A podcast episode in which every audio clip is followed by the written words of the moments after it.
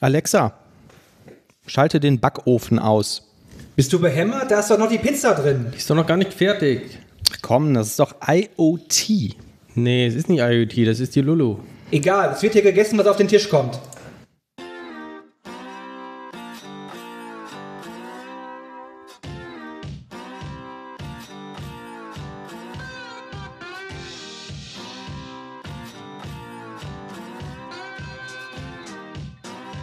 Auch nicht schlechter als unsere anderen Witze. Nee. Ich fand diesen Intro-Gag genial, denn er ist auch hier in zwei Minuten meinem Wahnsinn entsprungen. Und ähm, hiermit möchte ich euch wieder begrüßen, liebe Zuhörer. Ich wende mich dabei an alle zwei. Äh, zu einer neuen Ausgabe der Dev Couch. Wieder mal dabei sind Manuel Wenk, der gerade vor mir sitzt. Hallo. Hallo Manuel, super, dass du da bist. Und der Thomas, das Kräuschen, ist auch hier. Hallo Ja, Thomas. vielen Dank. Und heute bei dir als Gastgeber, Oliver. Ja. Bei mir als Gastgeber, da kommen wir zu mir. Ich bin Oliver Vogel. Ich habe die beiden heute hier gefangen genommen und äh, an den Stuhl gekettet. Und sie werden sicherlich später noch in meinem Gefrierschrank landen. Aber fangen wir einfach mal an und schauen, wie es der Abend so gibt. Manuel, sag mal, was gibt's denn Neues bei deiner, ähm, bei deiner Segelprüfung? Äh, Siegelprüfung. Oder habe ich jetzt nicht mit gerechnet? Ja. ja, äh, habe ich ja beim letzten Mal schon gesagt, ne? Äh, Wahnsinns Lernaufwand. Wir hatten jetzt zwei Doppelstunden Theorie und ähm, ich glaube, es gibt 15 Prüfungsbögen, was diese Navigationsaufgaben angeht, mit jeweils ungefähr 15 Teilfragen und wir sind mit dem ersten Bogen noch nicht durch. Also es ist, äh, wird spannend. Es ist spannend. Mhm. Sag mal, Manuel, was machen wir denn jetzt einfach, wenn du uns jetzt auf unsere Trans auf deine Transatlantikreise mitnimmst? Äh, wir sind in internationalen Gewässern und es kommen Piraten. Kriegt man da auch irgendwas beigebracht? Nee, nee, kriegt man nicht, komischerweise. Nicht mal Waffentipps oder so. Aber es ist ein ernsthaftes Problem. Ne? Also ich habe ja schon mal von meiner Tante, meinem Onkel erzählt, die da irgendwann mal in die Karibik gesegelt sind. Und ähm, es ist tatsächlich so, dass es da Gewässer gibt, wo bekannt ist, dass da Piraten unterwegs sind und die dann irgendwie großflächig gemieden. Was machen denn. Piraten da auf dem Wasser? Ich dachte, die sitzen zu Hause und kopieren Filme. Ach so. Jetzt, wo du das sagst, Thomas. Eigentlich, ja. Ich dachte, sind die nicht auch in Berlin irgendwie im, im Parlament gewesen, zumindest? Die waren noch mal eine Zeit lang irgendwie, ne? Vielleicht, weil die da nicht mehr drin sind, sind die dann da irgendwie ausgewichen auf ein anderes Geschäftsmodell. Ja, ich würde ja auch durchdrehen. Weißt du, du wirst abgeschoben, ne? ja. Da würde ich auch durchdrehen. Da würde ich auch in der Karibik sagen, komm, ich Ja. Erbeute jetzt mal Schiffe. Also für so einen Piraten ist das, glaube ich, ein ganz lukratives Geschäft. Ne? So eine große äh, ähm, Segelyacht kostet mal schnell irgendwie, weiß ich nicht, eine halbe Million Euro. Und wenn man die mal unter seine Kontrolle bringen kann, dann müssen die Insassen natürlich aussteigen. Vielleicht sollten wir das auch mal machen. Ja. Am besten automatisiert, ne, auf Azure. Piratenroboter. Richtig, genau. Piratenroboter. So, ähm, letzte Sendung Hui. Ja, die letzte Sendung. Hui. Wir haben doch, ähm, oder ihr habt mir über Huey erzählt. Mhm. Wir sind darauf gekommen. Thomas hatte das in der Küche, genau, ne, mit diesem Bewegungsmelder und so. Und ich habe immer gedacht, was ist das denn für ein Scheiß? Braucht doch kein Mensch. War dann aber von dieser Geschichte in der Küche bei Thomas dann doch ganz inspiriert und habe mir bei eBay für 30 Euro so eine Bridge ersteigert, eine neue. Ähm, und habe eine Lampe und einen Dimmer gekauft, weil ich ja auch dann nach der Sendung zu Hause festgestellt habe, ach, wir haben doch ganz viele Fassungen, wo man so eine Lampe reindrehen könnte, was mir vorher nie so bewusst aufgefallen ist. Und ähm, ja, diese Lampe kann ich jetzt mit dem Dimmer ein- und ausschalten, wahnsinnige Hightech. Und habe die dann irgendwie direkt so programmiert, hier Sonnenuntergang gehst du an und äh, um zu irgendeiner bestimmten Uhrzeit schaltest du dich dann halt ab und so. Genau, so Und- nochmal zur Erklärung, bei mir in der Küche heißt quasi, sobald man anfängt, ähm, unter Arbeitsplatte irgendwie zu arbeiten oder ein bisschen weiter in die Küche reingeht, dann geht halt diese ähm, Arbeitsplattenbeleuchtung an, automatisch. Ja, ja. Eben als äh, Philips Hue-Steuerung mit Bewegungsmelder. Und das fand ich dann doch ganz praktisch. Und so langsam, wenn man so ein Zeug dann zu Hause hat, und man vorher, oder wo ich vorher immer gedacht habe, dass das eigentlich totaler Quatsch ist, erschließt sich mir auch der Sinn, ne? weil du ja diese Schalter kaufen kannst und klebst die einfach irgendwo an die Wand und hast dann da einen neuen Schalter und steuerst damit, was du möchtest. Richtig, das ist schon ziemlich cool. Und gerade bei Lichtschaltern ist es ja häufig so, dass man irgendwie sagt, ah, wäre schön, wenn hier innen jetzt noch so ein Schalter wäre, das ist aber blöderweise nur außen oder so. Ne? Also das ist schon bis jetzt bin ich ganz zufrieden damit. Man wird aber ein bisschen süchtig nach, glaube ich. Ne? Irgendwie Kann sucht sein. man noch nach einem Schlupfloch, wo man noch so eine Hui-Lampe Ja. machen kann. Obwohl eigentlich diese Hui-Lampen, ich finde die relativ teuer. Da gibt es da nicht auch was von Ikea, irgendwie so Ja, Ding? Ja, habe ich ähm, gelesen, habe ich jetzt selber noch nicht ausprobiert, aber mein Kenntnisstand war, es gibt das. Es gibt aber auch verschiedene ähm, Versionen von diesem Zigbee-Protokoll. Und die Lampen von IKEA, das habe ich aber, also der Blogartikel, wo das drin stand, war von Mitte letzten Jahres. Die sprechen wohl dieses Zigbee-Protokoll 1.0 und sind nicht kompatibel mit diesen neuen UI Bridges. Es gibt aber ein Firmware-Update für die Lampen. Wir patchen jetzt unsere Lampen auf neue Firmware, äh, mit denen das dann wohl doch funktioniert. Okay. Aber aufspielen kann man das nur mit der IKEA Bridge. Und ähm, da war dann in diesem Blog irgendwie vorgerechnet, dass wenn du irgendwie mehr als vier Lampen kaufst oder so, dann würde sich das wohl lohnen, die IKEA Bridge mitzunehmen, ähm, das Ding hochzupatchen im Vergleich zu dem Preis der äh, Philips Lampen. Ja, wobei ich glaube mittlerweile, wenn man die heute kauft, dann haben die schon die neue Softwareversion. Das kann gut den sein. Artikel hatte ich Ja. auch gelesen, habe Mhm. aber auch einen Kommentar gesehen, dass es wohl mittlerweile Ja. direkt verkauft wird. Genau, ansonsten gibt es die noch von Osram, ne? das ähm, soll wohl auch als ganz gut funktionieren. Und es gibt einen holländischen Hersteller, irgendwas mit I, ähm, kann ich nochmal nachschlagen gleich, ähm, die bieten diese Lampen halt auch an mit diesem Protokoll. Und wahrscheinlich kommen jetzt auch immer mehr Anbieter dazu. Teilweise überraschend teuer, ne? wenn man irgendwie sieht, dass so eine Lampe 20, 30, 40 Euro kostet für eine im Prinzip eine Glühbirne, die halt irgendwie ein bisschen mehr kann, finde ich das schon sportlich. Teilweise finde ich es aber auch dann wieder ein bisschen überraschend. Ich habe so ein 2 Meter RGB LED-Kabel gesehen, dass du dir zum Beispiel unter den Tisch oder unter den Schreibtisch kleben kannst oder so. Mit ähm, Zigbee von, ich meine, das wäre sogar von Philips gewesen, für 30 Euro. Da hätte ich jetzt gedacht, dass das wieder viel teurer ist. Ja, wobei das von Philips ist, glaube ich, tatsächlich relativ teuer. Das ist aber auch mit Abstand das Beste, weil das auch ähm, wirklich viel Licht macht und die anderen LED-Streifen von anderen Herstellern, die sind halt ähm, ja ein bisschen lichtlos, die haben nicht viel Power. Ja, und jetzt haben wir irgendwie als nächstes Projekt schon ähm, gesehen, oh, Gartenbeleuchtung gibt's ja auch. Tatsächlich. Ja. Habt ihr Strom im Garten? Mm, Ja, jetzt nicht irgendwo verlegt. Wir könnten vielleicht welchen hinlegen. Es gibt aber auch drahtlose, also batteriebetriebene äh, Geräte. Wenn man die jetzt nur nutzen will, wenn man im Sommer irgendwie draußen sitzt und dann wird's dunkel und man sitzt da irgendwie noch mit den Freunden nach dem Grillen zusammen oder so, würde das wahrscheinlich reichen. So dauerhaft natürlich nicht, aber die haben sowas Mhm. auch. Ähm, auch so LED-Strahler, mit denen man Bäume beleuchten kann und sowas. Ähm, gibt's alles. Wenn man sich ein bisschen damit beschäftigt, ganz spannend. Jetzt sind die denn alle verrückt geworden. Was doch richtig cool wäre, ist, wenn man ähm, aus dem Schlafzimmer heraus die Klospülung bedienen könnte. Weil wer kennt das nicht irgendwie? Man liegt schon im Bett und dann denkt man, oh, man hat schon wieder vergessen, die Klospülung zu drücken. da können wir einfach einen Tastendruck können wir es nachholen. Alexa, spüle das Klo. Mach das doch selber! Alexa putzt das Badezimmer. Das ist wäre noch die, die Killer-Anwendung. Ähm, ja, an Alexa habe ich das Teil noch nicht angebunden. Ich habe jetzt unter iOS, einfach weil das iPad da gerade zufällig auf dem Tisch lag, die App installiert. Die App finde ich so ein bisschen bieder. Ne? Benutzt ihr die auch? Also diese Standard Philips App. Ja. Ich finde, die sieht relativ schäbig aus. Also die kann jetzt zwar irgendwie eine Menge, aber hätte ich mir jetzt eigentlich noch schöner vorgestellt, so dass Die das ja, erfüllt, ihren, die erfüllt ihren Zweck, finde ich. für Ne? dass das so ein hochpreisiges Produkt ist. Ja, da gibt es aber auch noch ganz viele andere Apps, ne? Wisst ihr, wofür die da sind? Also auch von Philips, wo irgendwie, Ja, irgendwie- im Namen steht. Die haben so alle möglichen komischen Features. Zum Beispiel, das Ding hört sich deine Musik an und dann verändert das das Licht jetzt ähm, Ja, so ein bezogen auf die Musik oder so. ne? Richtig, Ja. so ein Disco. Mhm. Also wär's, vielleicht ist man dann auf der Party der letzte Schrei, keine Ahnung. Also ich habe meine, meine Hui-Lampen gekoppelt mit Alexa und ich finde das total super. Wenn ich abends ins Bett gehe, sage ich einfach, hey komm, schalt das Licht aus und dann ist hier Ruhe. Ich frage mich bei solchen Sachen immer, diese ganze Haustechnik, die hat man ja eigentlich länger. Ne? Also zumindest war es ja früher so, dass du mal ein Kabel legst und dann machst du vielleicht nach 30, 40 Jahren, ähm, fällt dir auf, ach Mist, ich äh, renoviere gerade, stelle mich vielleicht die Wand nochmal auf und mache da irgendwie neues Kabel rein oder so. Ich frage mich bei diesen Klamotten immer, wie lange die Lebenszeit davon ist. Also gibt's dieses Zigbee-Protokoll in fünf Jahren noch? Habe ich in zehn Jahren überhaupt noch ein Gerät, mit dem ich das steuern kann und so? Schmeiße ich das dann irgendwann alles weg und kaufe dann äh, Flupbee oder was dann gerade hip ist? Weiß Ja, ich nicht. vor allem, was ja eigentlich ein bisschen schade ist, ich meine, die Lampen und alles sind ja fest installiert. Die haben dann irgendwie einen Stromzugang, das heißt, die sind irgendwie mit Kabeln eigentlich versorgt. Ja. Dass man da nicht äh, tatsächlich über Stromkabel da irgendwie mehr machen kann. Es gibt ja Techniken, die Mhm. über Stromkabel ähm, Ja. jetzt LAN oder so übertragen. Powerline, ja. Mhm. Warum das nicht mehr genutzt wird, das äh, fühlt sich spontan erstmal vielleicht ein wenig sicherer noch an als so ein Funkprotokoll. Ja.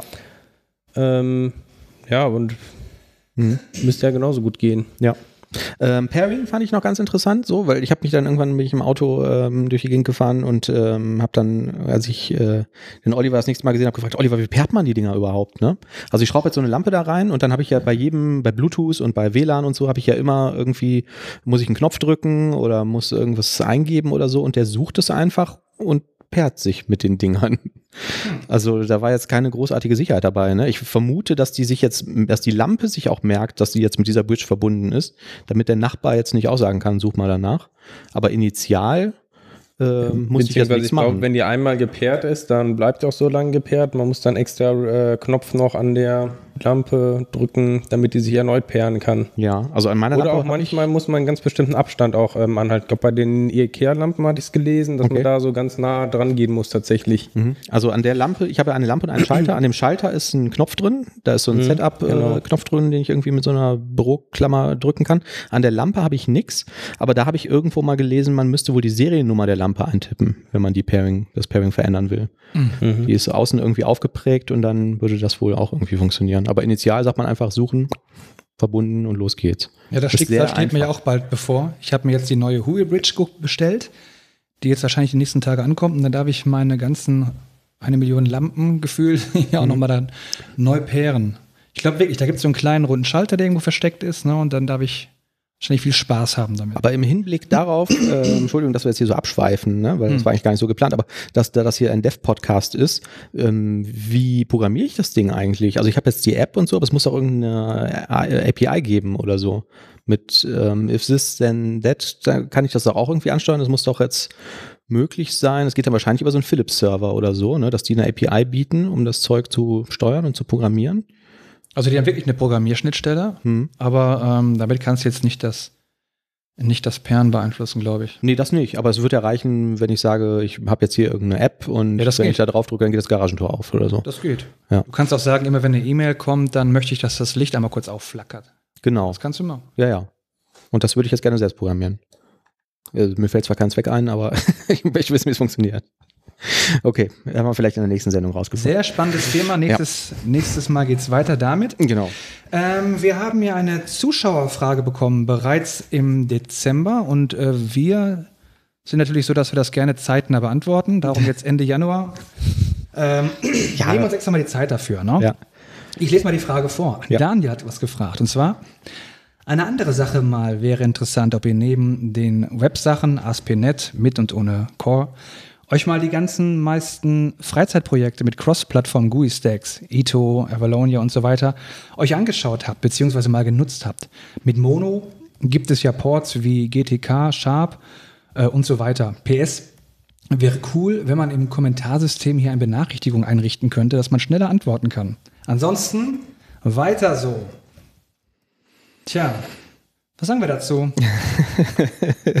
Erstmal vielen Dank für das Feedback. Ja, äh, das auf jeden Fall. Äh, vielleicht kurz zu dem Kommentarsystem. Ähm, das weiß ich gar nicht genau. Wir haben, das ist, äh, läuft auf WordPress. Ich denke, man kann wahrscheinlich irgendein Plugin installieren, damit das besser geht. Ähm, muss man vielleicht noch im Hinterkopf behalten, dass das wirklich ein Kommentarsystem und nicht unbedingt so ein Foren, Forensystem ist. Ähm, müssen wir mal gucken, ob es da irgendwie andere Plugins gibt, die komfortabler sind.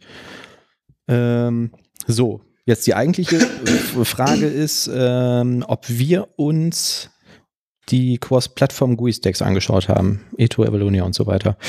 Ähm, kurze Antwort, nein. Hm. Also ich nicht. Und ihr? Ich habe öfter mal ähm, die News irgendwie drüber gelesen, habe gesehen, da gibt es was, aber ähm, da ich es jetzt auch so beruflich eigentlich nicht mehr brauche und auch nicht mehr benutzen möchte, ich bin eigentlich ganz froh, dass ich von dieser ähm, GUI, WPF-Entwicklung, Windows-Entwicklung weg bin. Ähm, ja, habe ich mich nicht weiter mit beschäftigt.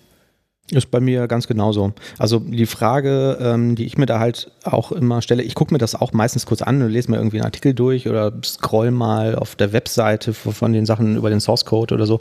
Ähm, aber das ist ja im Prinzip alles nichts Neues. Ne? Also das ist ja erfunden. Also du hast irgendeine deklarative Sprache in der Regel und sagst halt irgendwie so und so soll mein, äh, mein Objektgraph aussehen und dann schreibe ich das irgendwie da rein und dann wird das halt irgendwie gerendert. Aber da jetzt irgendwie großartig Zeit reinzustecken, ähm, das, weiß ich nicht, bringt mich irgendwie nicht nach vorne.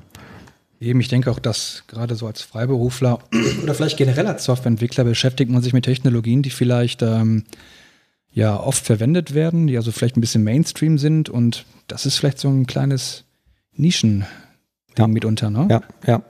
Also die Frage ist auch, was baue ich denn damit? Ne? Was mache ich mit einer Cross-Plattform GUI? Da würde ich jetzt irgendeine Desktop-Anwendung vielleicht bauen, die auf mehreren Betriebssystemen läuft. Ähm, das kann ich aber 95 Prozent der Sachen heute mittlerweile auch im Browser machen. Also ich finde, der Anwendungszweck ist mir zu schmal. Ich glaube, wenn ich ein privates Tool hätte, was aus irgendeinem Grund halt nicht im Web laufen kann, sondern ähm, muss irgendwie auf dem Desktop direkt laufen und mhm. das soll auch irgendwie jetzt vielleicht ähm, Cross-Plattform sein, ja. auch auf Linux laufen, da würde ich mir vielleicht so ein Framework tatsächlich angucken. Ähm, mhm. Einfach damit man auf Basis von .NET Core irgendwie entwickeln kann. WPF fällt da irgendwie raus eben. Ähm, WPF geht, äh, Windows Forms geht vielleicht noch irgendwie mit über Mono oder sowas, weiß mhm. nicht genau. Mhm. Aber ich glaube, da könnte das eine interessante Option sein. Was mit Xamarin? Hätte man mhm. zumindest schon mal Windows und äh, macOS abgedeckt. Aber war nicht bei Xamarin, zumindest in dieser Grundvariante, so, dass du die GUI dann mehrmals bauen musst, für jede Plattform einmal? Und du den, den Code behind quasi scheren kannst? Bin mir nicht sicher. Ich glaube, mittlerweile haben die auch eine, ähm, eine so eigene eine, Sprache. Ne? Genau, so eine XAML-orientierte äh, Beschreibungssprache. Mhm. Aber ähm, ja, also das mir fällt wirklich kaum was ein, was zwingend noch als Desktop-App ja. gebaut werden müsste, weil man das sonst nicht anders machen kann. Und ich meine, selbst wenn, selbst wenn, ja, warum kapselt man nicht einfach eine Angular-Anwendung in einem Electron-Container mhm. und liefert das aus? Ja. Why not? Ja. Gut, Performance da nicht oder Speicherressourcen, die es braucht, sind mhm. bei Atom immer noch ein bisschen hoch. Ja. Also ich finde es eigentlich schade irgendwie, weil was man so sieht bei den News da, die haben da tatsächlich ja richtig viel ähm, Arbeit reingesteckt, ne? teilweise auch schon ähm, gute Visual Studio Integration ähm, und man merkt, da wird richtig investiert irgendwie von der Community, mhm. Ähm, aber persönlich fällt mir jetzt auch wenig ein, was ich jetzt damit machen würde. Ja, ähm, Google, habe ich gelesen, arbeiten an einem neuen Betriebssystem, ne, was sie wirklich von Scratch auf ähm, schreiben, wo noch nicht ganz raus ist, was sie damit eigentlich machen wollen. Und die verwenden als äh, GUI-Sprache wohl Avalonia. Mhm. Das habe ich da nämlich zum ersten Mal gehört und war da zum ersten Mal auf der Seite irgendwie in dem Kontext. Aber ähm, ja, ich habe jetzt auch nichts damit gemacht. Ne? Wie gesagt, einmal drüber gescrollt und gesehen, ah, alles klar, irgendwie deklarative Markup-Sprache für GUI. Ja, okay, schön. Ja, also Nö. Angeschaut ja, benutzt nein. Ja. Würde mich aber interessieren, wenn, ähm, wenn, wenn Zuhörer das irgendwie anders sehen oder irgendwie sagen, nee, es gibt irgendwie wahnsinnig viele Zwecke noch für irgendwie Desktop-Anwendungen, weil das und das und das und das kannst du nicht damit machen, ähm, würde ich da gerne von hören. Ja, man weiß ja nie, ob man vielleicht zufällig damit einen großen Shitstorm auslöst oder so, ne? Mit der Frage? Ja, natürlich. Weiß nicht. Ich weiß es auch nicht. Ist das irgendwie politisch inkorrekt zu sagen, aber möchte ich nichts mit zu tun haben? Richtig Spaß gemacht hat WPF-Entwicklung eigentlich auch nicht, oder? Naja, also am Anfang hat man natürlich schon gesagt, so hey, das ist der neue geile heiße Scheiß, die neue Sau, die durchs Dorf getrieben wird. Ne? Genau. Und irgendwann hat man es verflucht. Genau, weil irgendwann hat man gemerkt, was man machen muss, um ein Kontextmenü zu öffnen. genau. Ja, und was für Klimmzüge, damit das MVVM irgendwie einigermaßen funktioniert. Und ich glaube, von Microsoft wird da ja auch nichts mehr weiter äh, nach vorne getrieben. In dem Zusammenhang habe ich aber einen Artikel bei Heise gefunden, ähm, JavaScript-Studie. Mhm. Da ähm, haben die Leute, die die NPM-Registry betreiben, NPM ist ein Node Package Manager, über die halt wahnsinnig viele äh, ähm, Web-Frontend-Komponenten oder Node.js-Komponenten äh, ähm, auch verteilt werden, also quasi das NuGet für ähm, Node.js oder auch für Webfrontend-Klamotten ohne Node.js. Ähm, die haben halt ihre Statistiken mal ausgekramt und haben irgendwie äh, gezeigt, was wird denn eigentlich runtergeladen.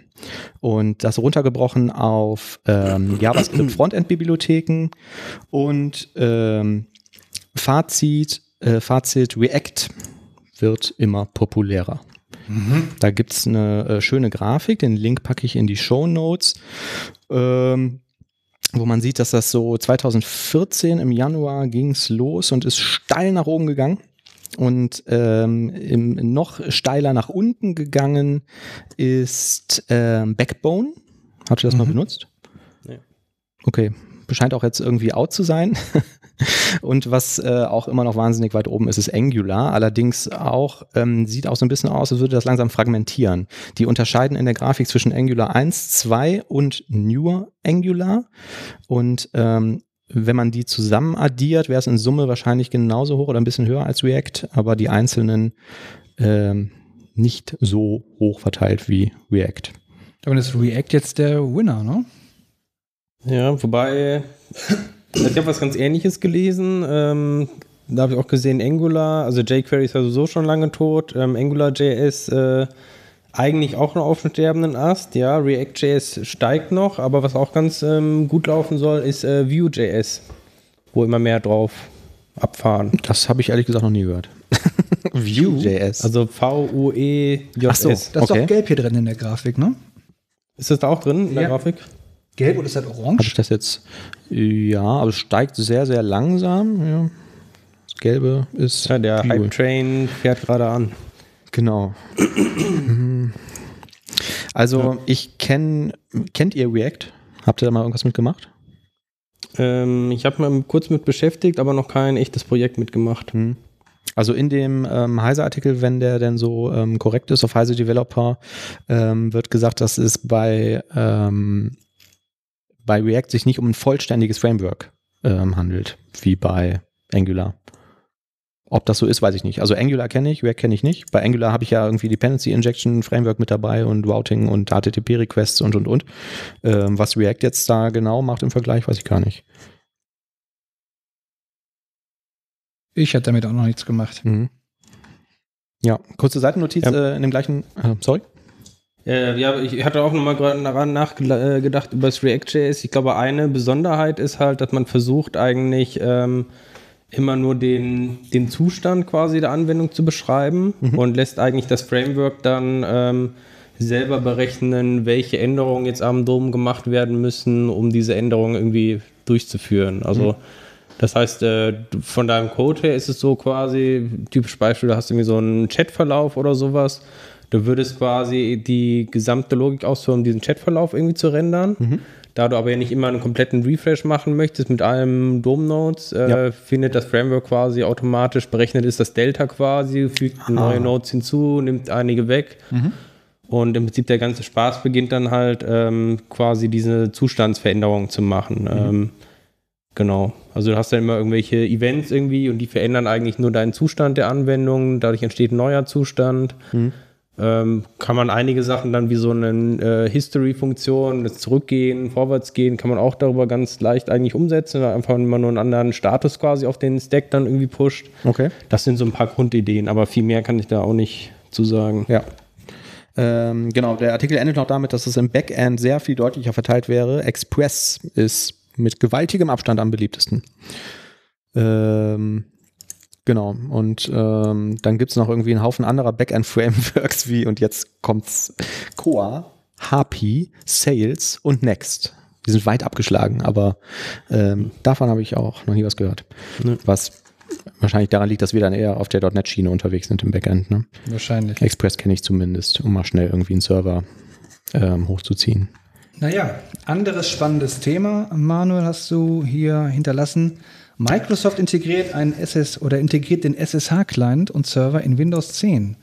Das stimmt. Das Thema hat allerdings der Thomas hinterlassen. Das ist jetzt hier in unseren, in unseren Sendungsnotizen ein bisschen durcheinander geraten, weil ich das irgendwie wild hin und her kopiert habe. Ja, dann Thomas, dann sag doch mal was dazu. Ja, aber du hast es ja schon sehr gut zusammengefasst, Oliver. Microsoft integriert einen SSH-Client und Server in Windows 10. Also, ja, ich weiß nicht, äh, jeder, der schon mal auf einen äh, Linux-Server oder sowas zugreifen musste von der Windows-Maschine, ähm, hat sich wahrscheinlich irgendwie Putty runtergeladen als äh, alternatives Terminal. Und das soll wohl in Zukunft dann entfallen, weil man direkt so einen SSH-Client halt in Windows 10 drin hat und ähm, auch einen Server, sodass man auch ähm, über SSH sich mit einem Windows-Server verbinden können soll. Oder wahrscheinlich auch mit dem Windows 10 Client, das weiß ich nicht genau. Cool. Also, ja, Fand ich ganz cool. Also da merkt man, dass äh, Microsoft immer mehr auch ähm, Richtung Linux-Integration geht. Ähm, wo, ist, ja. wo ist eigentlich jetzt hier der Beitrag mit dem Dinosaurier und diesem, diesem Typen? Haben wir den hier? Dachte du jetzt den vorbereitet, Oliver? Ich sehe den jetzt gar nicht mehr hier in unseren, in unseren Notizen. Äh, Muss haben wir den Grund haben, warum das, warum das jetzt daraus verschwunden ist. Möchtest du den kurz zusammenfassen? Nee, ich, ich werde sowieso wieder ausgepiept. vielleicht, vielleicht später. Vielleicht später. Kommen wir lieber zum anderen Thema. Ja, äh, Entschuldigung, ganz kurz noch als Ergänzung. Ja, ich habe ja, ähm, in der aktuellen CT ist eine Zusammenfassung, die haben diesen SSH-Server in Windows 10 einmal ähm, getestet und äh, Fazit war, es gibt zwei verschiedene Versionen. Den, das eine kann ich irgendwie äh, installieren als Windows 10 Feature. Es kommt halt mit Windows 2016 Server, glaube ich, ist es schon drin. Ähm, ist allerdings eine ältere Version. Den neuesten Stand kriegt man über ein GitHub-Projekt. Das sind zwei Microsoft-Menschen, die das irgendwie über GitHub pflegen. Und ähm, unterm Strich war es wohl noch nicht so weit, als dass man es benutzen könnte. Mhm. Mhm. Trotzdem ist natürlich ähm, das trotzdem zu begrüßen, dass sie das einbauen und damit immer offener werden. Aber was heißt das? Also ich stelle es mir jetzt erstmal gar nicht so kompliziert vor. Also du verbindest dich irgendwie dann würde ich erwarten, ich habe erstmal quasi einen Eingabeaufforderung wie ein CMD quasi, wo ich einfach Kommandos absetzen kann? Ja, ich glaube, also ich habe den Artikel jetzt nicht ähm, ähm, hier, ich musste das irgendwie aus dem grob aus dem Kopf zusammenfassen. Ich glaube, der, das Hauptproblem war, glaube ich, die Schlüssel- oder Zertifikatsverwaltung, wenn du dich dahin connecten ah, okay. willst. Und ähm, da waren wohl ein paar Sachen noch nicht fertig. Es gibt irgendwie, ähm, ich bin jetzt auch kein Admin, aber es gibt irgendwie ein Standard-Schlüsselformat, ähm, was ich unter Unix oder Linux benutzen würde und das funktioniert bei Windows 10 wohl mit der eingebauten Version gar nicht und mit der Git-Version ähm, auch noch nicht vollständig, wie man es wohl als ähm, SSH-Experte erwarten würde. Hm. Entwickelt sich wohl aber relativ schnell weiter. Ja. Was sehe ich jetzt hier? Adblocker wird integriert in den Chrome-Browser ähm, am 15. Genau. Februar. Das ist jetzt mal tatsächlich von mir. Das ist auch schon eine ältere Nachricht, fand ich aber eine Erwähnung wert. Viele von uns benutzen den ähm, Chrome. Und Google hatte irgendwann mal gesagt, hier, das mit der Werbung, das nimmt irgendwie alles überhand und es gibt halt irgendwie nervige Werbung und nicht äh, nervige Werbung.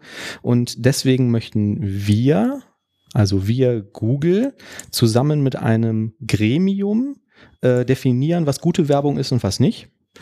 Und bauen das so in den Chrome ein, dass das, was wir als schlechte Werbung ähm, erachten, gar nicht mehr angezeigt wird. Diese Version soll am 15. Februar erscheinen und ähm, es gibt ein Gremium, was Google irgendwie gebildet hat, wo Leute auch von Axel Springer äh, drin sitzen und Leute von Facebook und so, die dann entscheiden werden, welche Werbung jemand, der Chrome benutzt, zu sehen bekommt und welche nicht. Ich rate mal, Google AdWords ist äh, gute Werbung und Facebook Ads sind auch gute Werbung. Das äh, fand interessant, dass die größten äh, Werbeschalter eigentlich dann in diesem Gremium drin sitzen und eigentlich ihre Konkurrenten so ausschalten. Ne? Ja. Also, ja. ich bin auch kein großer Freund von irgendwelchen nervigen Pop-ups, aber ja, finde ich auch so ein bisschen grenzwertig. Vor allem, ich sag mal, wenn sowas Mainstream in, reinkommt in Chrome, ja. das heißt ja nur, dass äh, letztendlich dann alle Seiten einfach nur gucken werden, wie sie genau diesen Adblocker für Chrome umgeben können, sodass eigentlich die mhm. Gesamtsituation auch nicht besser wird. Ne? Also ähm, stimmt, sehe ich auch so. Also vor allen Dingen, ich finde es halt gefährlich. Also wer sagt denn, dass die bei Chrome nicht sagen, pff, alles bei der nächsten Bundestagswahl, alles was mit der, keine Ahnung, irgendeine Partei, mit der SPD zu tun hat, ähm, ist schlechte Werbung und wird nicht angezeigt? Mhm. Das wäre jetzt natürlich der Extremfall, ne? aber prinzipiell hätten die so einen Hebel. Mit so einer Verbreitung, wie der, äh, wie der Browser den hat, kann ich halt einfach mal Sachen wegfiltern, die, mhm. die im Netz passieren. Ähm, also ich bin jetzt seit diesem, seit dem vorletzten Update, als der Firefox ähm, so dieses zu Firefox Quantum wurde, äh, bin ich auch wieder zu Firefox gewechselt und ähm, benutze den jetzt mittlerweile eigentlich als Hauptbrowser, nachdem ich vorher auch lange Zeit immer Chrome verwendet habe ähm, und bin da auch ganz happy mit. Und das ist jetzt eigentlich wieder ein Grund mehr für mich, das auch ähm, weiter so zu machen. Ja. Ich habe eine ähnliche Sache ähm, mit dem ähm, Adblock Plus. Diese mhm. Standard äh, Adblock oder äh, Adblocker quasi, den es auch für Chrome, Firefox etc. gab.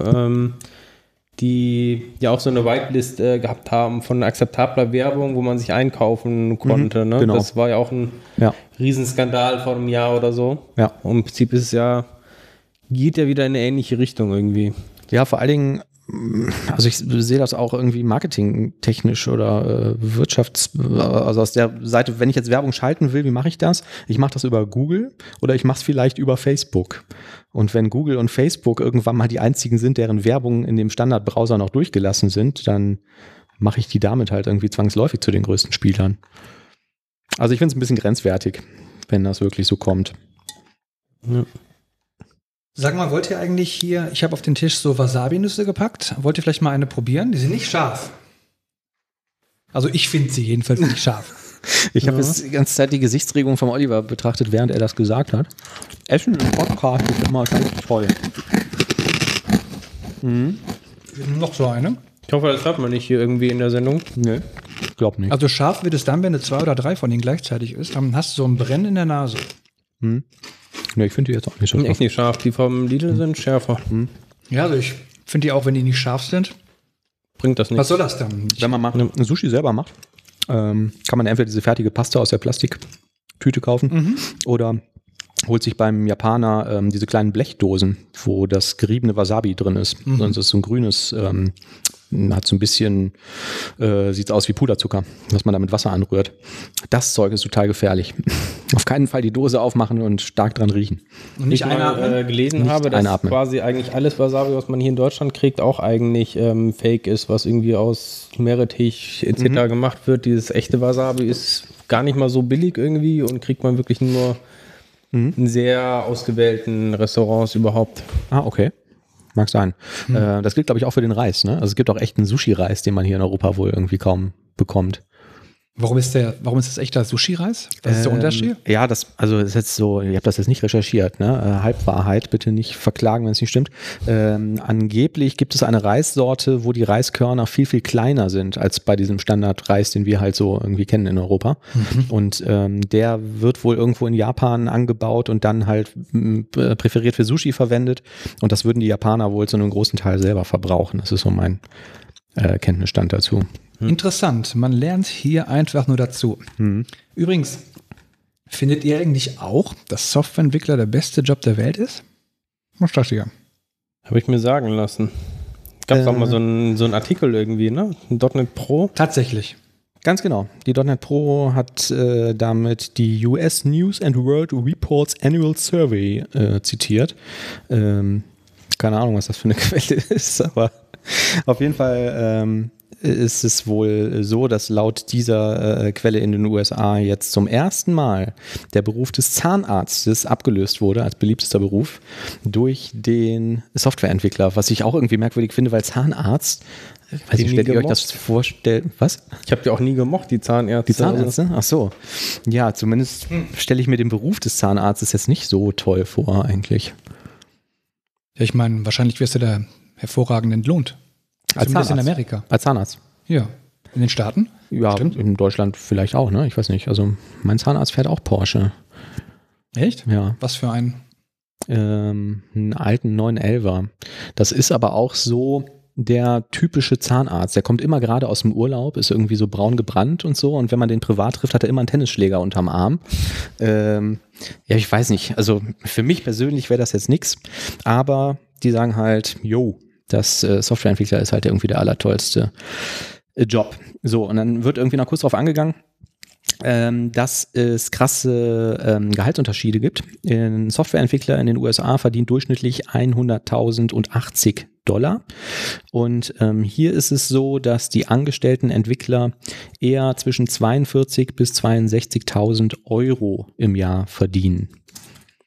Ähm, Da habe ich mich gefragt, inwiefern man das überhaupt so vergleichen kann, weil ähm, ich weiß jetzt nicht, wie es hier aussieht, irgendwie mit Krankenversicherungen in, in den USA, was sowas kostet, Rente und so. Ne? Als Angestellter habe ich da irgendwie schon einen Großteil von bezahlt. Ich glaube, auch bei Ähm. 30 Tage Urlaub kann man da Ja. auch oft nur von träumen, ne? Ja, Da ist dann wird Werbung mitgemacht, 14 Tage bezahlter Urlaub irgendwie ist dann schon. Genau, also an, an der Stelle hinkt der Vergleich wahrscheinlich ein bisschen. Ähm, aber trotzdem, also Softwareentwickler, beliebter Job. Ja, aber sagen dir denn jetzt Gründe, warum das jetzt so beliebt ist? bei den Leuten? Also, Mm, steht da irgendwas?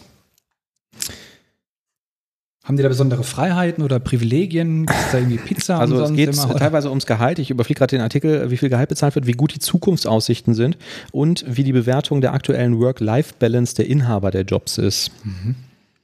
Mm. Ja, auf dem dritten Platz übrigens in den USA der Assistenzarzt vor dem des Krankenpflegers beziehungsweise der Krankenschwester.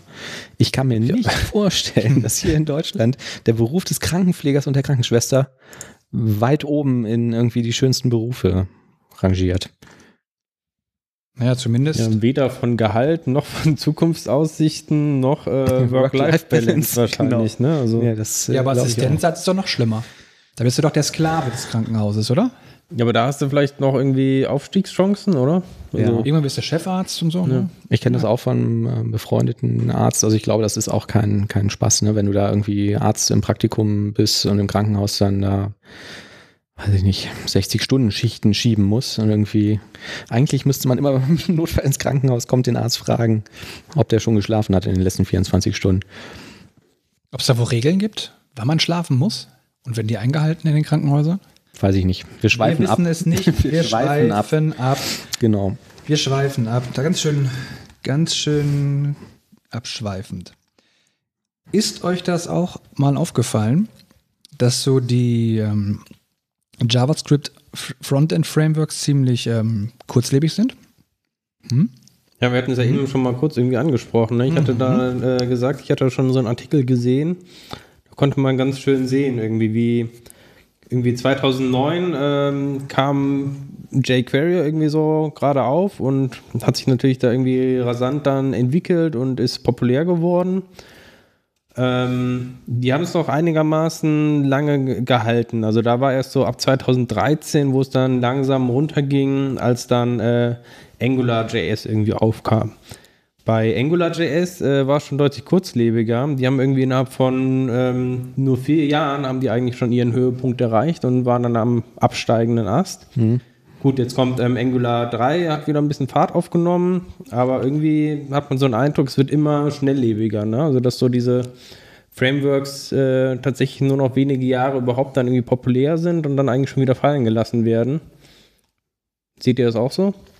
Ähm, Im Falle von Angular, also wir beziehen uns jetzt auf ein Posting von Stack Overflow. Ähm, den, ich glaube, den hast du mal rausgesucht, Thomas, ne? Genau, die gucken Ähm, halt, wie viele Fragen gibt es da irgendwie ähm, Genau. zu Also dem Thema. Was ich bei diesen ganzen Angular-Thematik immer ein bisschen, ähm, ja, nicht grenzwertig finde, aber ähm, wir haben ja einmal AngularJS gehabt und das wurde dann abgelöst durch Angular 2, was ist mittlerweile, oder zuerst hieß es dann nur noch Angular, jetzt heißt es irgendwie Angular 2, 3, 4, 5 und so. Und ähm, bei AngularJS äh, war ja schon sehr früh verkündet worden, okay, wir äh, werden das jetzt nicht mehr so mit der Performance weiterentwickeln, sondern wir schreiben das einmal neu mit TypeScript und irgendwie neuen Ansätzen, die wir irgendwie bei der Entwicklung des ersten Frameworks gelernt haben. Also, dass das jetzt stark runtergeht, auch nachdem verkündet war, jetzt kommt übrigens Angular 2 und das wird alles irgendwie viel toller und besser, kann ich nachvollziehen. Ähm, bei jQuery, okay, das hat sich sehr lange gehalten, haben wir gerade gesagt. Ähm, ja, und jetzt ist halt die Frage, sind die anderen Frameworks so viel besser? Also bin ich damit produktiver? Kann ich damit irgendwie mehr machen? Und ähm, ich weiß es nicht, aber ich sehe das auch sehr ähm, schwierig, ne? weil man muss sich auch fragen, womit beschäftigt man sich und was, wie programmieren wir? Also wir drei hier am Tisch, wenn wir mal in Zukunft irgendwie Webfrontends bauen müssen, welches Framework nehmen wir da? Ich weiß es nicht. Ich würde immer noch auf Angular setzen, weil mir das mit TypeScript irgendwie nahe kommt und die ganzen Konzepte da drin irgendwie schlüssig sind und man, ich finde, man ist da relativ produktiv mit, mit den GUI, CLI-Tools, die man da jetzt irgendwie mittlerweile hat. Ähm, ja, aber vielleicht ist React.js auch ganz toll.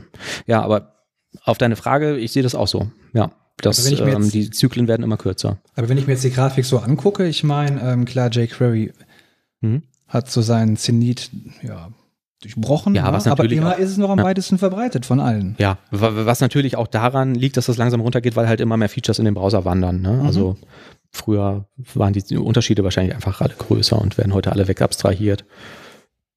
Ja, aber das heißt, im Grunde genommen, jQuery ist immer noch eine gute Investition für seine Zeit. Auf jeden Fall. Ja, genau. Aber mit jQuery kannst du halt keine vollständige Ja. Anwendung bauen. Ne? Das ist halt äh, sehr low level irgendwie, ne? Du musst immer noch manuell da irgendwie DOM-Elemente manipulieren. Darauf hat ja auch keiner mehr bei größeren Anwendungen Bock, ne? Da willst du dann schon Data Binding oder so haben. Und das kriegst du dann halt erst mit Ja, den aber wenn ich meine, wenn du jetzt einen Job suchst, ne? Als Frontend-Entwickler im Webbereich, dann bist du doch, wenn du jQuery jetzt in deiner CV irgendwie hast, nur irgendwie ganz populär, sag ich mal in Anführungsstrichen. Ne? Also, ja, ich würde sagen, das ist einfach die Mindestvoraussetzung. Also wenn du keine Ja. jQuery hast, dann bist du kein Dann Frontend-Entwickler bist du- für Web.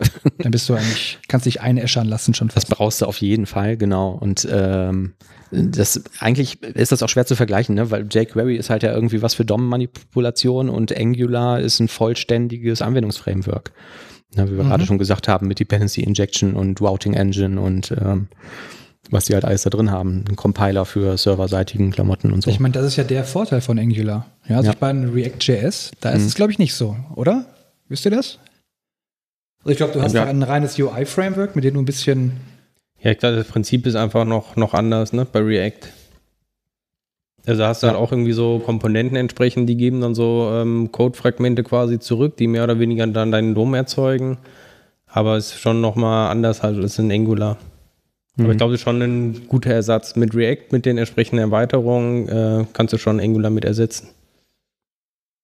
Ja, aber ist das dann nicht so, wenn sich jetzt irgendwie, du hast jetzt dann, baust eine Anwendung aus verschiedenen ähm, Teil-APIs, ja, die mit React.js zusammenarbeiten und ist das nicht so ein bisschen so wie so ein wie so ein Mikado-Spiel, du machst jetzt ein Update auf ein Teil-Framework und dann funktioniert wieder gar nichts oder so. Ich meine, ich hätte da Schiss vor, vor allem dann sowas auszuliefern. Da Ich bin kann- ich lieber froh, wenn alles aus einem Guss kommt. Ja, also ich kann da auch nichts nichts zu sagen. So, ich kenne kenn, äh, React nicht, ich kann irgendwie ein bisschen was zu Angular sagen, aber ähm, weiß ich nicht, ob man die miteinander vergleichen kann. Aber es ist ähm, auch aufgrund der Menge an Frameworks, die es jetzt irgendwie gibt. Ne? Man wird ja irgendwie. Du hattest doch auch mal ein Projekt, wo irgendwie noch ein anderes Framework in Betracht gezogen Mhm. wurde. als. Was war das? Aurelia, ne? Nein, Durandal. Ah, okay.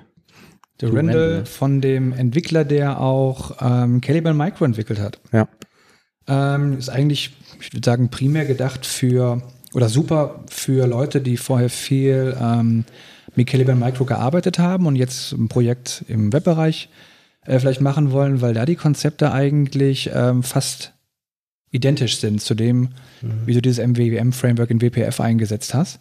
Und ähm, ist auch relativ sauber und von der API irgendwie ziemlich schön, intuitiv und so und haben auch viele spannende Sachen drin. Und wir hatten uns damals aber dagegen entschieden ähm, ähm, für, ähm, für Angular, einfach weil uns dieses Do Randalls war zu klein. Du hast also kaum Community, du hast kaum Leute, die in Stack Overflow darüber schreiben, du findest keine Blogartikel darüber und du findest also auch äh, relativ geringen Support. Also das ist eine zu kleine Community einfach.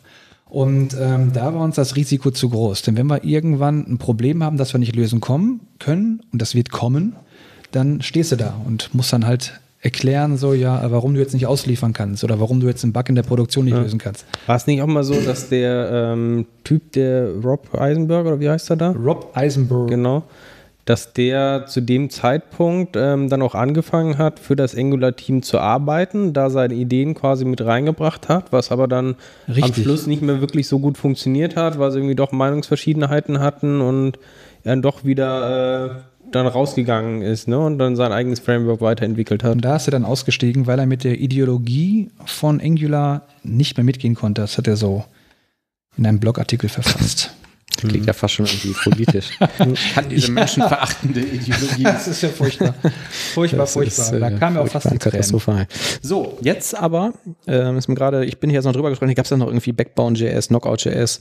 Ähm, Knockout.js benutze ich heute immer noch. Ich finde das für Data Binding irgendwie für so simple Sachen eigentlich ganz, ähm, ganz nett. Das funktioniert auch mit TypeScript ganz Wie gesagt, also gut. ich kann ja auch empfehlen, tatsächlich mal auf dieses äh, Vue.js sich das mal anzugucken. Wir haben das jetzt bei uns im Projekt irgendwie angefangen im Einsatz. Ich habe es selber noch nicht so im Detail äh, durchblickt irgendwie, aber äh, einige Konzepte kamen mir da auch bekannt vor vom Knockout quasi und ist Okay. halt eine moderne Variante, weil Knockout selber ja nicht mehr wirklich weiterentwickelt wird. Ähm, genau. Und auch sehr aber- lightweight, also So, was nicht so fett wie Angular. Was Sorry. ich jetzt aber gerade sagen wollte, war, ähm, der Kunde hat gerade angerufen. Wir müssen jetzt die nächste tolle Single-Page-Application schreiben. Welches Framework nehmen wir denn jetzt? Und warum?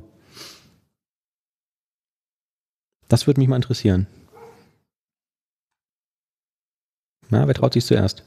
Ich meine, normalerweise hast du dann ein paar Frontend-Versierte, die immer Bock haben, sich in den neuesten heißen Scheiß einzuarbeiten. Ja, ich habe auch prinzipiell immer Bock, mich in den neuesten heißen Scheiß einzuarbeiten. Das ist ja auch nicht verkehrt. Genau, man Also muss halt nur klar. auch mal seinen Kram fertig kriegen. Richtig.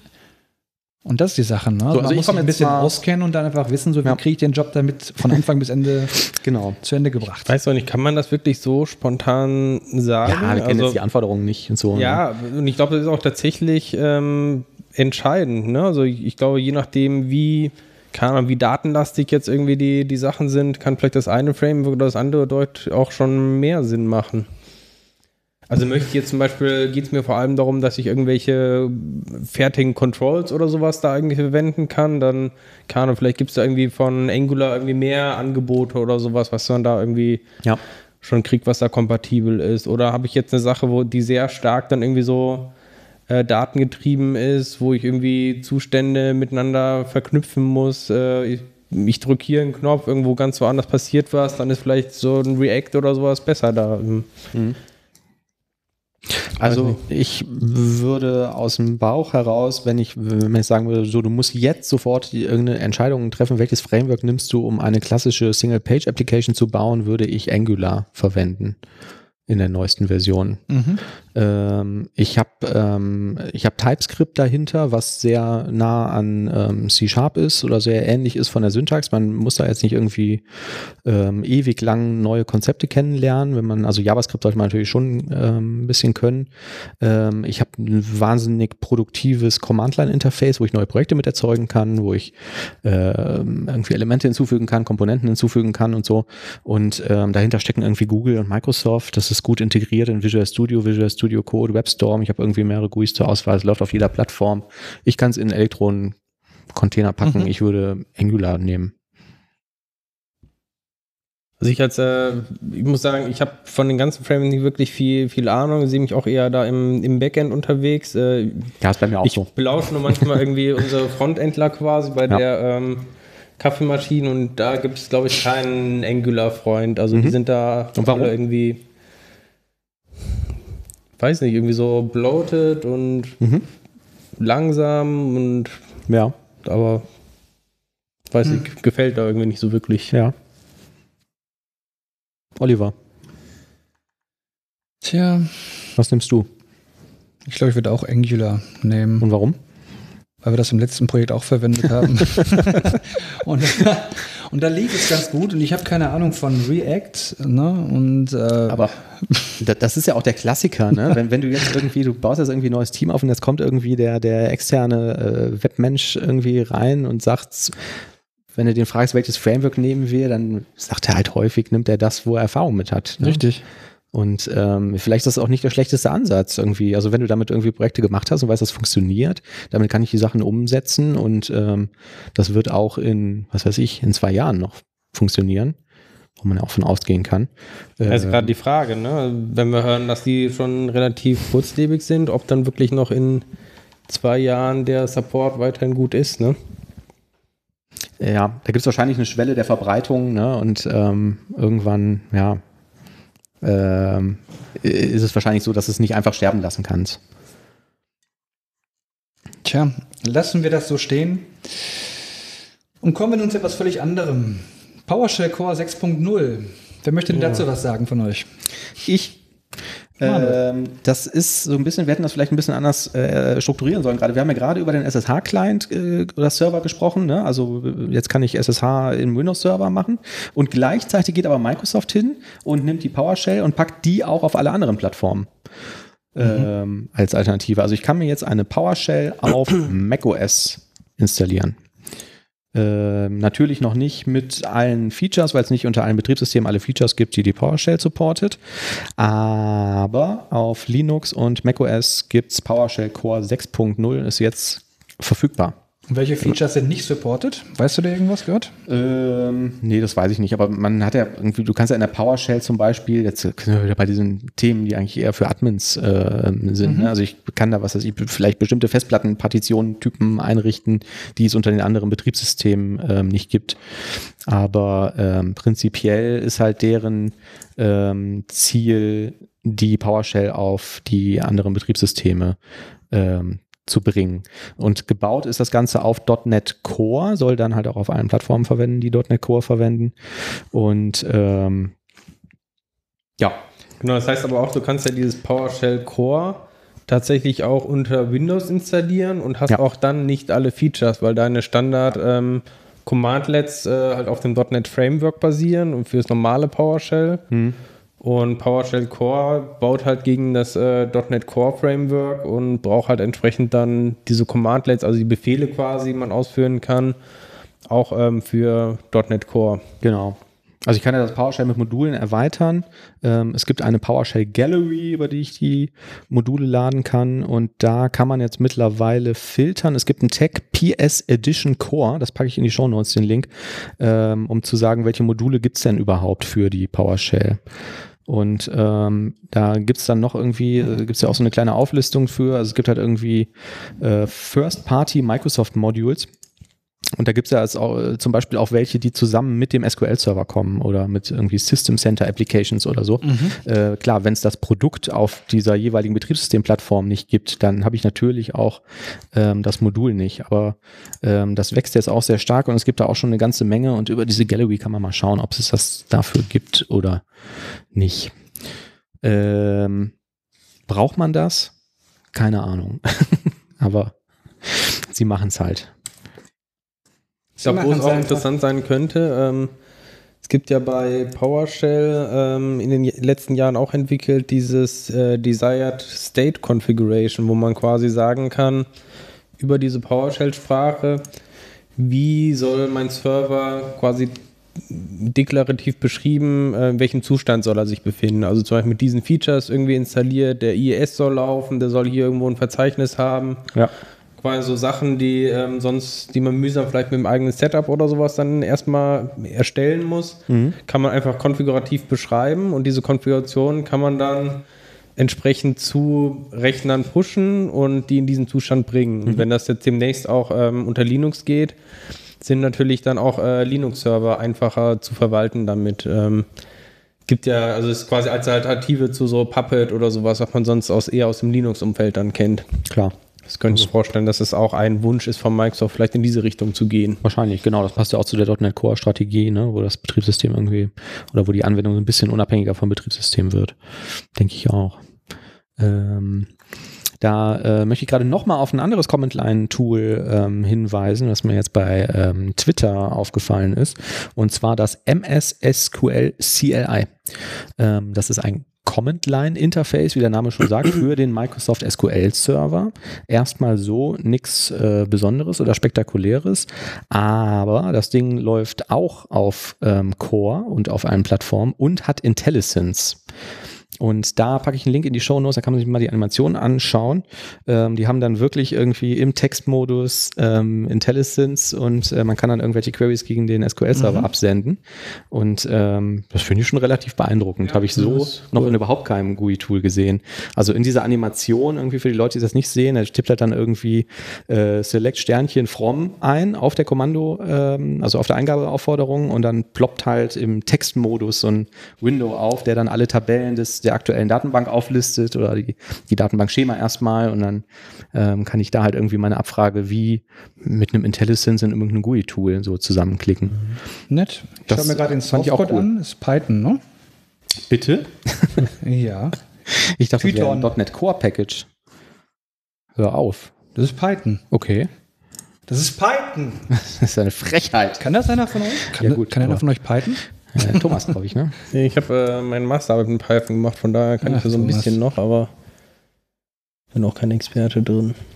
Ja, es sind viele, das viele PY-Dateien. Das muss Python aber sein. Ist äh, wahrscheinlich kein offizielles Microsoft-Produkt, oder? Projekt? Äh, nee, ist einfach irgendwie ein GitHub-Projekt. Ein Community. DBCLI. Cool. Ähm, lässt vielleicht darauf schließen, ich gehe mal hier in den Ordner zurück, dass es das noch für viele andere Datenbanken gibt. Ja, tatsächlich. MyCLI für MySQL, MSSQL CLI, Vertica, Postgres. Okay, also Python und doch nicht ähm, .NET Core. Aber .NET Core 2.1, da gab es auch was Neues. Was denn? Genau. Bei .NET Core 2.1 ähm, soll es endlich wieder lesbarere Stack Traces geben, ähm, insbesondere für so Async-Methoden und Iterators. Ich weiß, jeder besonders äh, bei ASP.NET Core trifft es besonders häufig auf, ähm, wenn man da diese tausende Middlewares und sowas dazwischen hat. Mhm. Wenn man da irgendwie sich eine Exception anguckt, guckt auf den Stack Trace, ähm, dann hat man da so, es ist total unübersichtlich, ähm, weil man immer diese ganzen Sprünge von diesem Async quasi da sieht. Und ja. irgendwie nur jede vierte, fünfte Zahl ist überhaupt dann irgendwie relevant und das, äh, der ganze Rest kommt, sind quasi irgendwelche Einträge die innerhalb dieses äh, TPL-Frameworks entstehen oder halt dadurch, ähm, dass die Exception halt andauernd wieder neu quasi geworfen wird ähm, mhm. durch diese ähm, Async-Verfahren, die die quasi genau, einsetzen. Du weißt am Ende gar nicht mehr, wo wurde die überhaupt ausgelöst. Ne? Genau, und auch teilweise, weil ja diese ähm, Async-Methoden werden intern vom C-Sharp-Compiler in so eine State-Machine quasi umgewandelt. Das gleiche passiert ja auch bei diesen Iteratoren, also Funktionen, die über Yield, Return quasi so ein Enumerable erzeugen. Mhm. Und es wird halt, ähm, dann sieht man immer diese Move-Next-Methoden äh, da. Ähm, und ja, das ist einfach äh, extrem unübersichtlich. Man weiß nicht genau, wo ist man eigentlich. Und jetzt äh, gab es so einen Pull-Request, der möchte das mit .NET Core 2.1 deutlich verbessern, sodass man wieder richtige Stack-Traces hat. Wenn du ja, sagst, es gab einen Pull-Request, weißt du, ob das aus der Community kam oder ob das von Microsoft initiiert wurde? Ach, das kann ich nicht ganz genau sagen. Ich glaube, das wurde auch aufgeteilt auf mehrere Pull-Requests, die halt jeder so ein einzelnes Problem da irgendwie behoben haben. Das ursprüngliche Issue kam von diesem David Keen, den sehe ich da öfter. Ich glaube, das ist einer von, von Microsoft. Zumindest ist er so aktiv da irgendwie im ASP.NET. Ich kann mir nicht vorstellen, dass der außerhalb da irgendwie arbeitet. Mhm. Ähm, ja, aber sonst weiß ich leider nicht genau, wer. Ich finde das ja hat. Un, also erstmal cooles Feature, ähm, schön.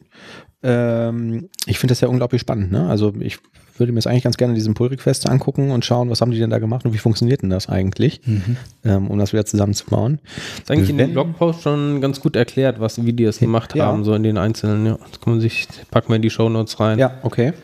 Ja. Ich wollte gerade sagen, wenn man dann halt die Zeit dafür hätte, ne, sich da irgendwie mal zwei Tage hinzusetzen, sich das anzugucken. Ähm, ja. Und Wie sagt man so schön, Manuel? Ja. Wenn die Katze ein Pferd gewesen wäre, wäre sie den Baum hoch galoppiert. ja, aber also ich finde schon spannend. Ich würde mir gerne alles irgendwie, was es so äh, gibt, sehr detailliert angucken, aber äh, am Ende muss man dann auch noch irgendwie Geld verdienen. Ne? Blöd. So ist das leider. Ja. Sag mal, hier das nächste Thema, was ich jetzt hier gerade sehe. Skype demnächst mit End-zu-End-Verschlüsselung. Warum sollte mich das denn, warum sollte mich das interessieren? Ja, ich finde, wird äh, höchste Zeit irgendwie, nachdem ja ähm, WhatsApp und Co. auch irgendwie eingesehen haben, dass es äh, sinnvoll sein könnte, so eine End-zu-End-Verschlüsselung einzubauen. Ähm, hat jetzt auch Skype irgendwie oder Microsoft gesagt, dass sie es auch in Skype drin haben wollen. Allerdings ähm, nur nachdem man es explizit aktiviert hat. Das heißt, man kann dann irgendwie so eine private Unterhaltung starten. Das ist auch irgendwie lustig, dass alle anderen Sachen sind quasi nicht privat dann. Ähm, und dann wird es auch end-zu-end -end verschlüsselt. Mit etlichen Einschränkungen dann noch irgendwie. Äh, man kann dann, glaube ich, keine ähm, Videoübertragungen machen oder Dateien rüberschicken. Mhm. Aber es soll wohl dafür auf dieser äh, Signal-Technologie basieren ähm, die auch bei anderen zum Einsatz kommen. Ich glaube auch unter anderem bei WhatsApp. Ähm, von daher ist die Technologie dahinter ist auf jeden Fall, denke ich, robust. Und ja, ich fand es ganz interessant, äh, gerade für, für unsere Zuhörer, die vielleicht ein bisschen äh, sensitiver da sind. Nicht so wie du, Oliver. Ich vertraue denen sowieso nicht. Also gerade Skype, ähm, nee. Man liest einfach, also ich weiß nicht, wenn du das irgendwie bei, bei Google eingibst, ist, ähm, glaube ich, relativ eindeutig, dass die da ganz offensichtlich für diverse ähm, Dienste und Staaten Backdoors in Skype eingebaut haben, dass die auf den zentralen Servern äh, auf äh, Telefonate mitschneiden können und da ausleiten und so. Ähm, ich kann mir nicht vorstellen, dass die das einfach so da reinbauen, ohne dass da nochmal eine Backdoor drin ist, ähm, wo das ganze Zeug dann nochmal vielleicht irgendwie weggestreamt werden kann. Wie soll das denn gehen, wenn das verschlüsselt ist? naja. Ja, du kannst es natürlich jetzt sagen, okay, bei dem, nur bei dem Oliver irgendwie, der jetzt gerade nicht im Labor das Ding testet, mache ich nochmal einen zweiten UDP-Kanal auf und stream das Zeug nochmal unverschlüsselt raus. Glaube, in dem Fall, die werden es tatsächlich ordentlich umsetzen. Äh, das Problem wird nur sein, wenn das halt so unkomfortabel ist und du musst jedes Mal daran denken, halt so einen privaten Modus zu aktivieren. Das wird einfach kaum jemand machen und dann ist immer Ja. noch 99 Prozent dann irgendwie unverschlüsselt. Ja. Ja, aber die, ge- generell ist es ja so, dass irgendwie du hast, du hast halt eine Closed Source Software und das ist ja per se irgendwie nicht, äh, nicht vertrauensvoll. Ne? Vielleicht habe ich im Betriebssystem irgendwie direkt die Backdoor. Habt ihr das jetzt gelesen mit diesem Android-Trojaner? Ähm, mit diesem, äh, die vermuten, dass es ein, ja, was italienisch, ich glaube, italienischer Staatstrojaner ist. Der hängt sich an ähm, eine API im Android-Betriebssystem, die eigentlich für ähm, irgendwie körperlich benachteiligte Personen ist, die dann irgendwie alles vorlesen und so, was du ähm, auf, auf dem Desktop siehst. Und ähm, da klinken die sich quasi rein und lesen deine WhatsApp-Nachrichten die dann zwar vielleicht verschlüsselt über die Leitung gegangen sind, aber auf dem Gerät natürlich wieder entschlüsselt sind. Und da werden die dann halt direkt mal irgendwie ähm, rausgezogen. Ja, raffiniert. Also genau, so, also das Betriebssystem ist closed, diese Software ist closed. Schön, dass sie es jetzt end-zu-end verschlüsseln, vertrauen würde ich dem nicht. Hm. Wobei, Lassen wir das so stehen. Wobei bei dem Thema Vertrauen haben wir natürlich irgendwie ein generelles äh, ähm, Thema. Ne? Wenn ich irgendwie eine CPU in dem Rechner habe, die äh, angreifbar ist mit solchen Attacken wie irgendwie Meltdown oder so, dann Mhm. ähm, ist wahrscheinlich die gesamte IT-Technologie da irgendwie nicht sicher. Da habe ich übrigens noch die letzte News gesehen. Äh, die Patches wurden wieder zurückgezogen von Microsoft, Mhm. weil sie irgendwie nur Probleme gemacht haben, zu Abstürzen geführt haben. Und Intel muss wohl nochmal nachbessern. Ich habe die äh, Patches damals installiert, also die kamen ja dann irgendwie mehr oder weniger automatisch. Und ähm, es gab auf Twitter dann erste Links zu dem Performance Impact. Also da gab es irgendwie, ich glaube, Epic Mega Games betreiben irgendwie dicke ähm, äh, Server für ihre Multiplayer-Games. Und die haben wirklich gesagt, es ist jetzt ein Drittel langsamer geworden. Ähm, ich meine, es wären aber da die Linux-Patches gewesen. Und ähm, ich habe jetzt neulich auch irgendwo auf Heise gelesen, äh, die sind wohl gerade auch dabei, das wirklich mal zu messen. Also was hat denn das jetzt gekostet, diese Änderung? soll Gefühlt habe ich insbesondere- nichts gemerkt. Insbesondere soll das ähm, gekostet haben bei ähm, SSD-lastigen Anwendungen. Also gerade eigentlich für Entwickler, die häufig dann eine SSD-Festplatte drin haben, Aha. die ganze Zeit am Kompilieren sind. Hm. Da soll es wohl relativ teuer sein. Und ähm, von Intel gab es ja, glaube ich, auch so Microcode-Updates. Ne? Die wurden, glaube ich, auch wieder zurückgezogen, weil die das System instabil machen würden.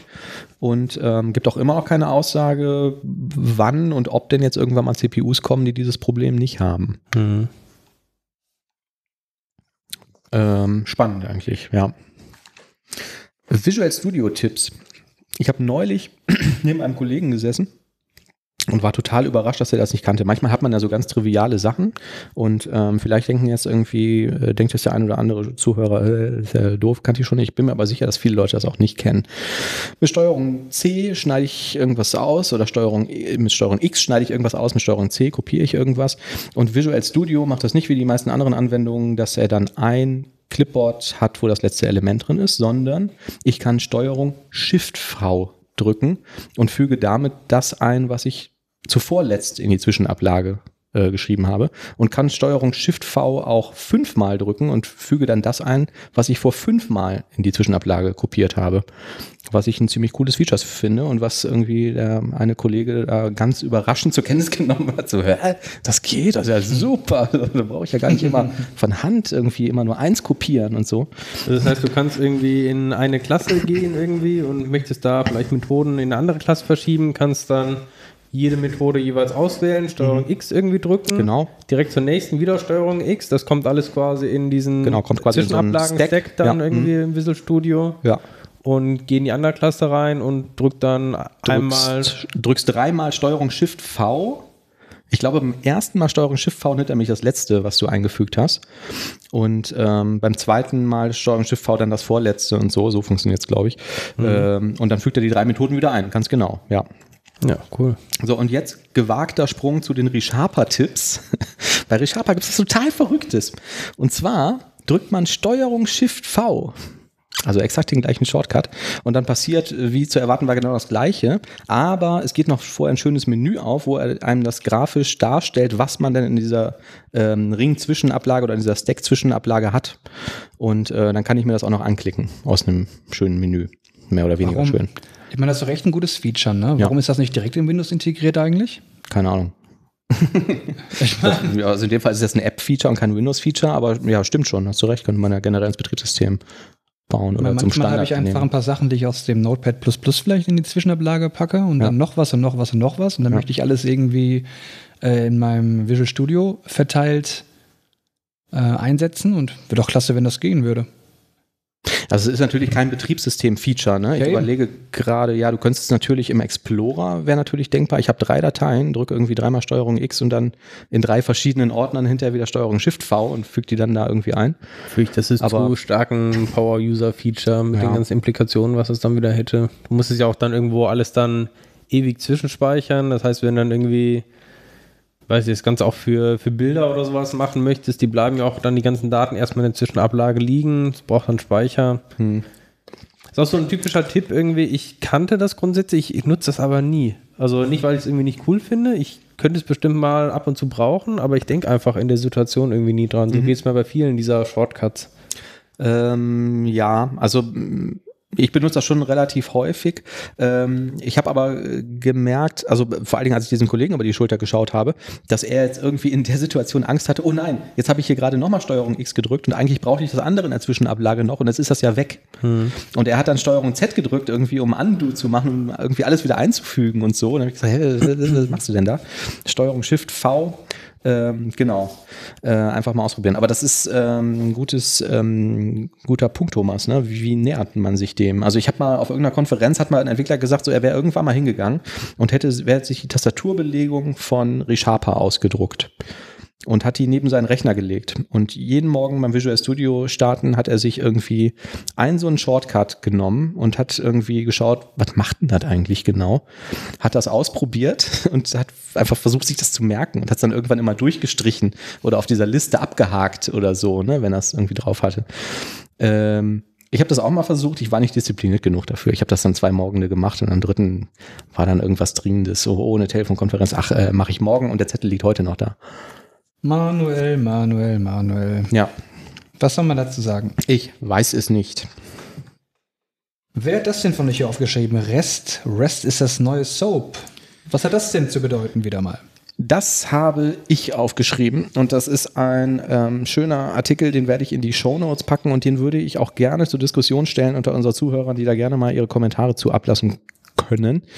Ähm, es geht darum, um einen ähm, Blogpost von ähm, einem Entwickler, dessen Namen ich noch nie gehört habe, Pascal de Bonchamp. Ich weiß nicht, ob der Mann Franzose ist. Ähm, der irgendwie erzählt, ja, wir hatten ja jetzt irgendwie die, diese ähm, Evolution in den, ähm, ich nenne es mal Interprozesskommunikationsschnittstellen. Also ähm, wir haben irgendwie SOAP gehabt und haben dann irgendwie abstrusen WSDL gehabt und so. Und die haben dann erzählt, bei denen im Team ähm, haben sie dann XML RPC oder JSON RPC verwendet und ähm, haben sich da ein kleines Framework für geschrieben und hier ein paar Attribute und da ein paar Extensions und und und und äh, waren da eigentlich ganz happy mit und konnten in relativ kurzer Zeit dann irgendwelche Service-Schnittstellen aufbauen und äh, Clients dafür schreiben und so für ihre ganzen Microservices, die ja jetzt immer mehr boomen. Und dann kam Rest. Und dann haben sie angefangen und gesagt, ja, es ist eigentlich erstmal ganz cool, so dieser Ansatz und alle machen jetzt Rest, dann machen wir das jetzt auch. Und äh, jetzt wanted er auf ähm, vielen Seiten irgendwie darüber ab, welche Probleme sich jetzt daraus ergeben haben.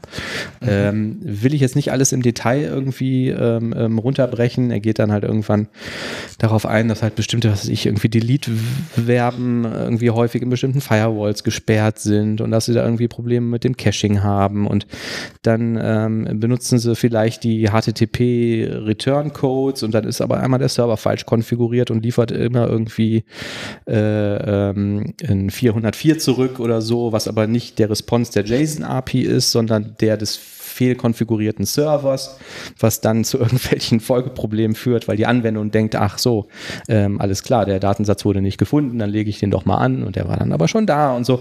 Und ähm, unterm Strich sagt er halt so, das kostet jetzt alles irgendwie viel mehr Zeit und ähm, ist viel umständlicher als das, was wir vorher mit diesen JSON XML RPC gemacht haben und bewegt sich langsam dahin, dass man jetzt wieder in sowas kommt wie bei Soap, wo ich wahnsinnig viel ähm, ja nicht Standards, aber wahnsinnig viele Conventions irgendwie einhalten muss und so.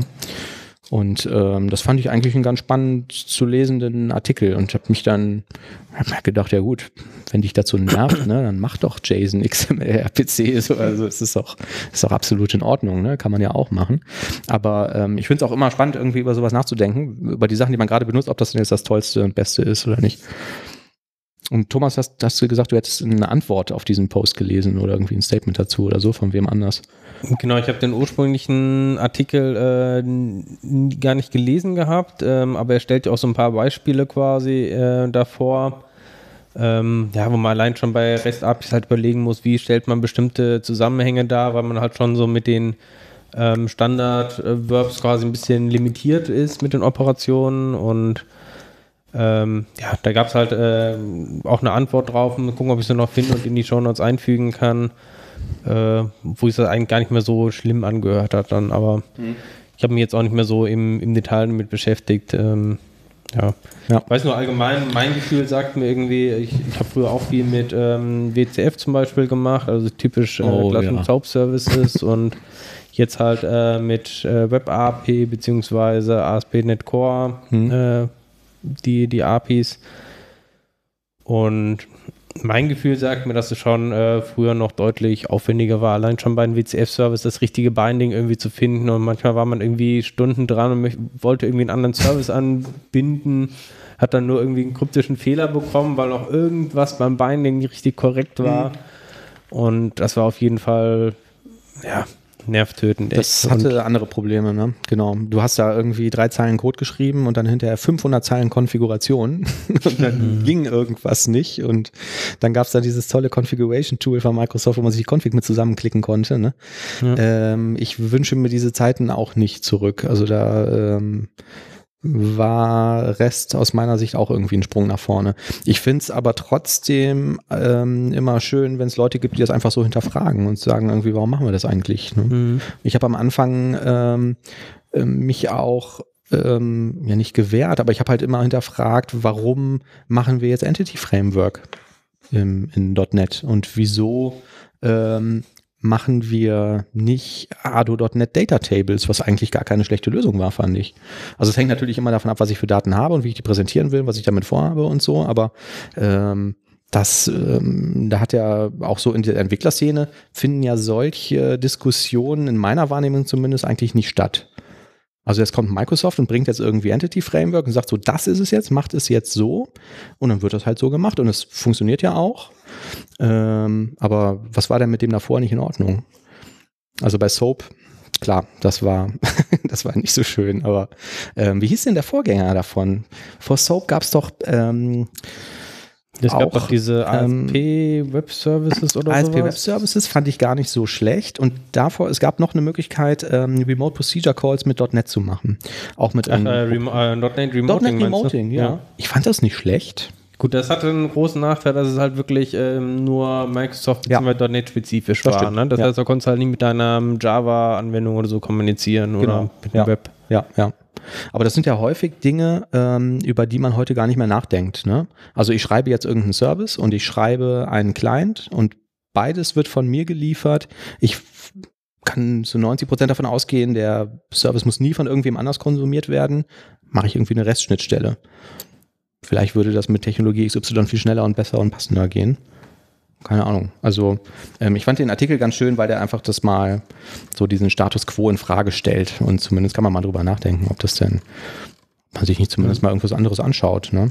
Wo ich ihm auf jeden Fall recht geben würde, ist, wenn man tatsächlich eine umfangreiche, komplexe REST-API designt und auch tatsächlich versucht, diese ganzen äh, REST-Prinzipien da umzusetzen, das ist schon richtig viel Arbeit, da zu gucken, wie teilt man irgendwie diese Ressourcen sinnvoll auf, irgendwie, auch wenn die äh, so zusammenhängen.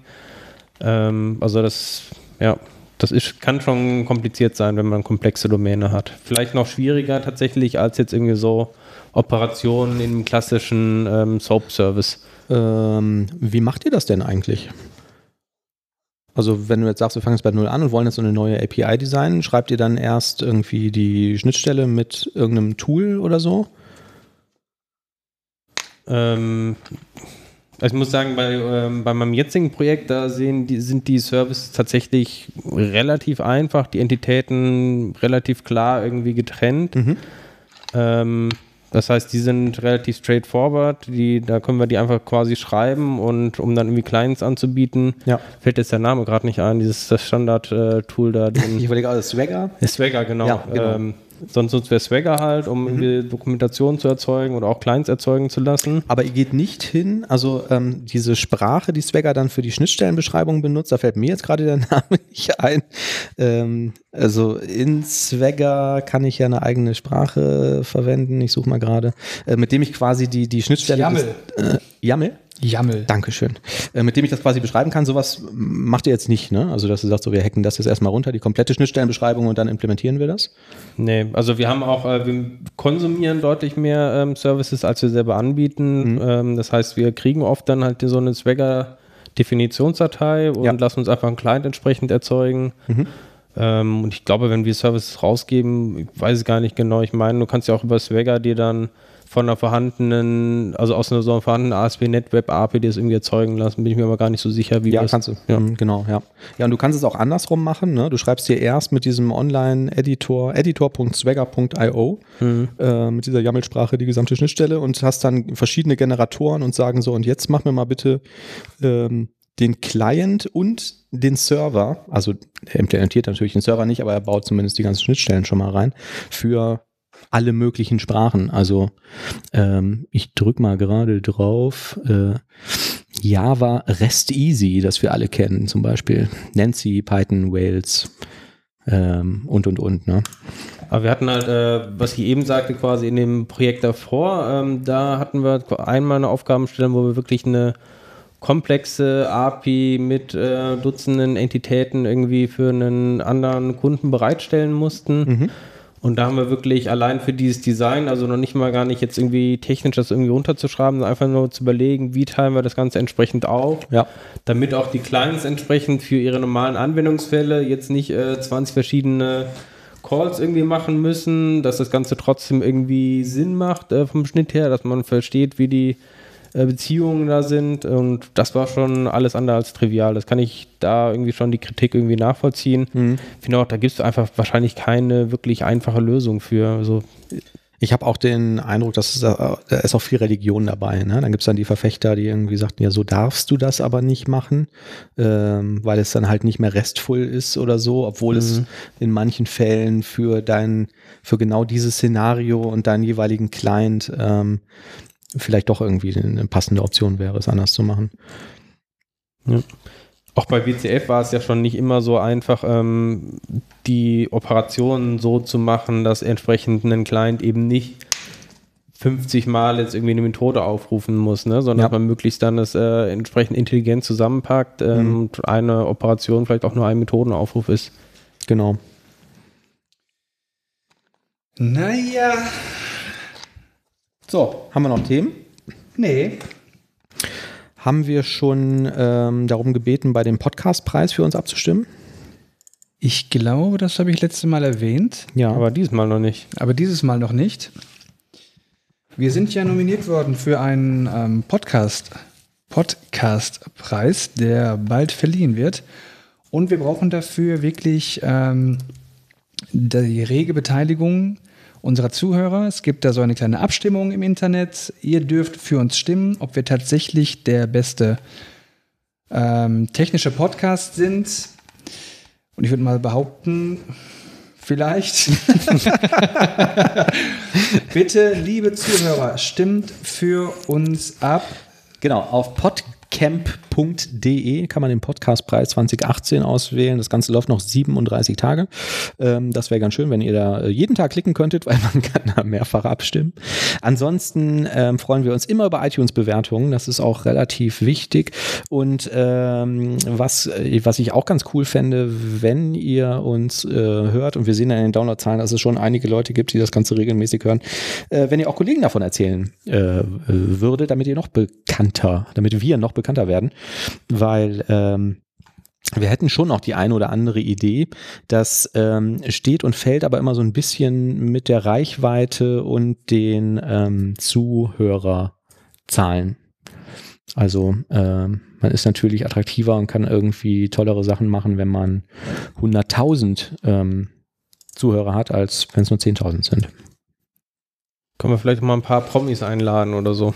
Ja, genau. Was für eine verrückte Idee. ja. Tja, in diesem Sinne, haben wir noch irgendwas Witziges, was wir so irgendwie. Haben wir nicht, ne? Oder? Ja, besser nicht. Ich kann einer noch einen Witz erzählen, oder? Ah so. ja, erzähl. Nee, ich Hast dachte du ihr. Nee, ja, weiß ich nicht. Ja, doch, aber der ist nicht lustig. Aber das ist ja so der Charakter unserer äh, Ja. Intro- und Outro-Gags eigentlich. Erzähl doch ne? mal einen, Okay. einfach. Ja, ähm, da geht ähm, eine Null ähm, durch die Wüste und trifft mitten in der Wüste zufällig eine Acht. Und dann ähm, sagt die äh, ähm, Null zu der Acht, äh, boah, was ist das denn, ey? Das ist so warm und bei der Hitze, äh, da trägst du einen Gürtel?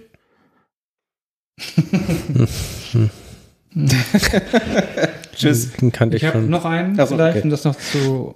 Ja, komm, aber nicht wieder haben die rauspiepsen müssen. Nee, nee. Was ist denn das Lieblingsessen von Models? Äh, Laufsteak. In diesem Sinne, vielen Dank, dass ihr heute dabei wart. Ja. Äh, wir freuen uns auf eure Kommentare und wünschen euch noch eine ganz tolle Woche und wir hören uns bald wieder. Auf Wiedersehen. Was? Ciao.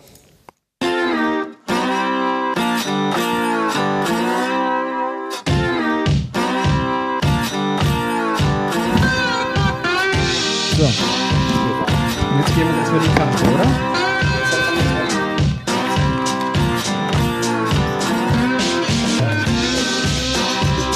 Computerwitz.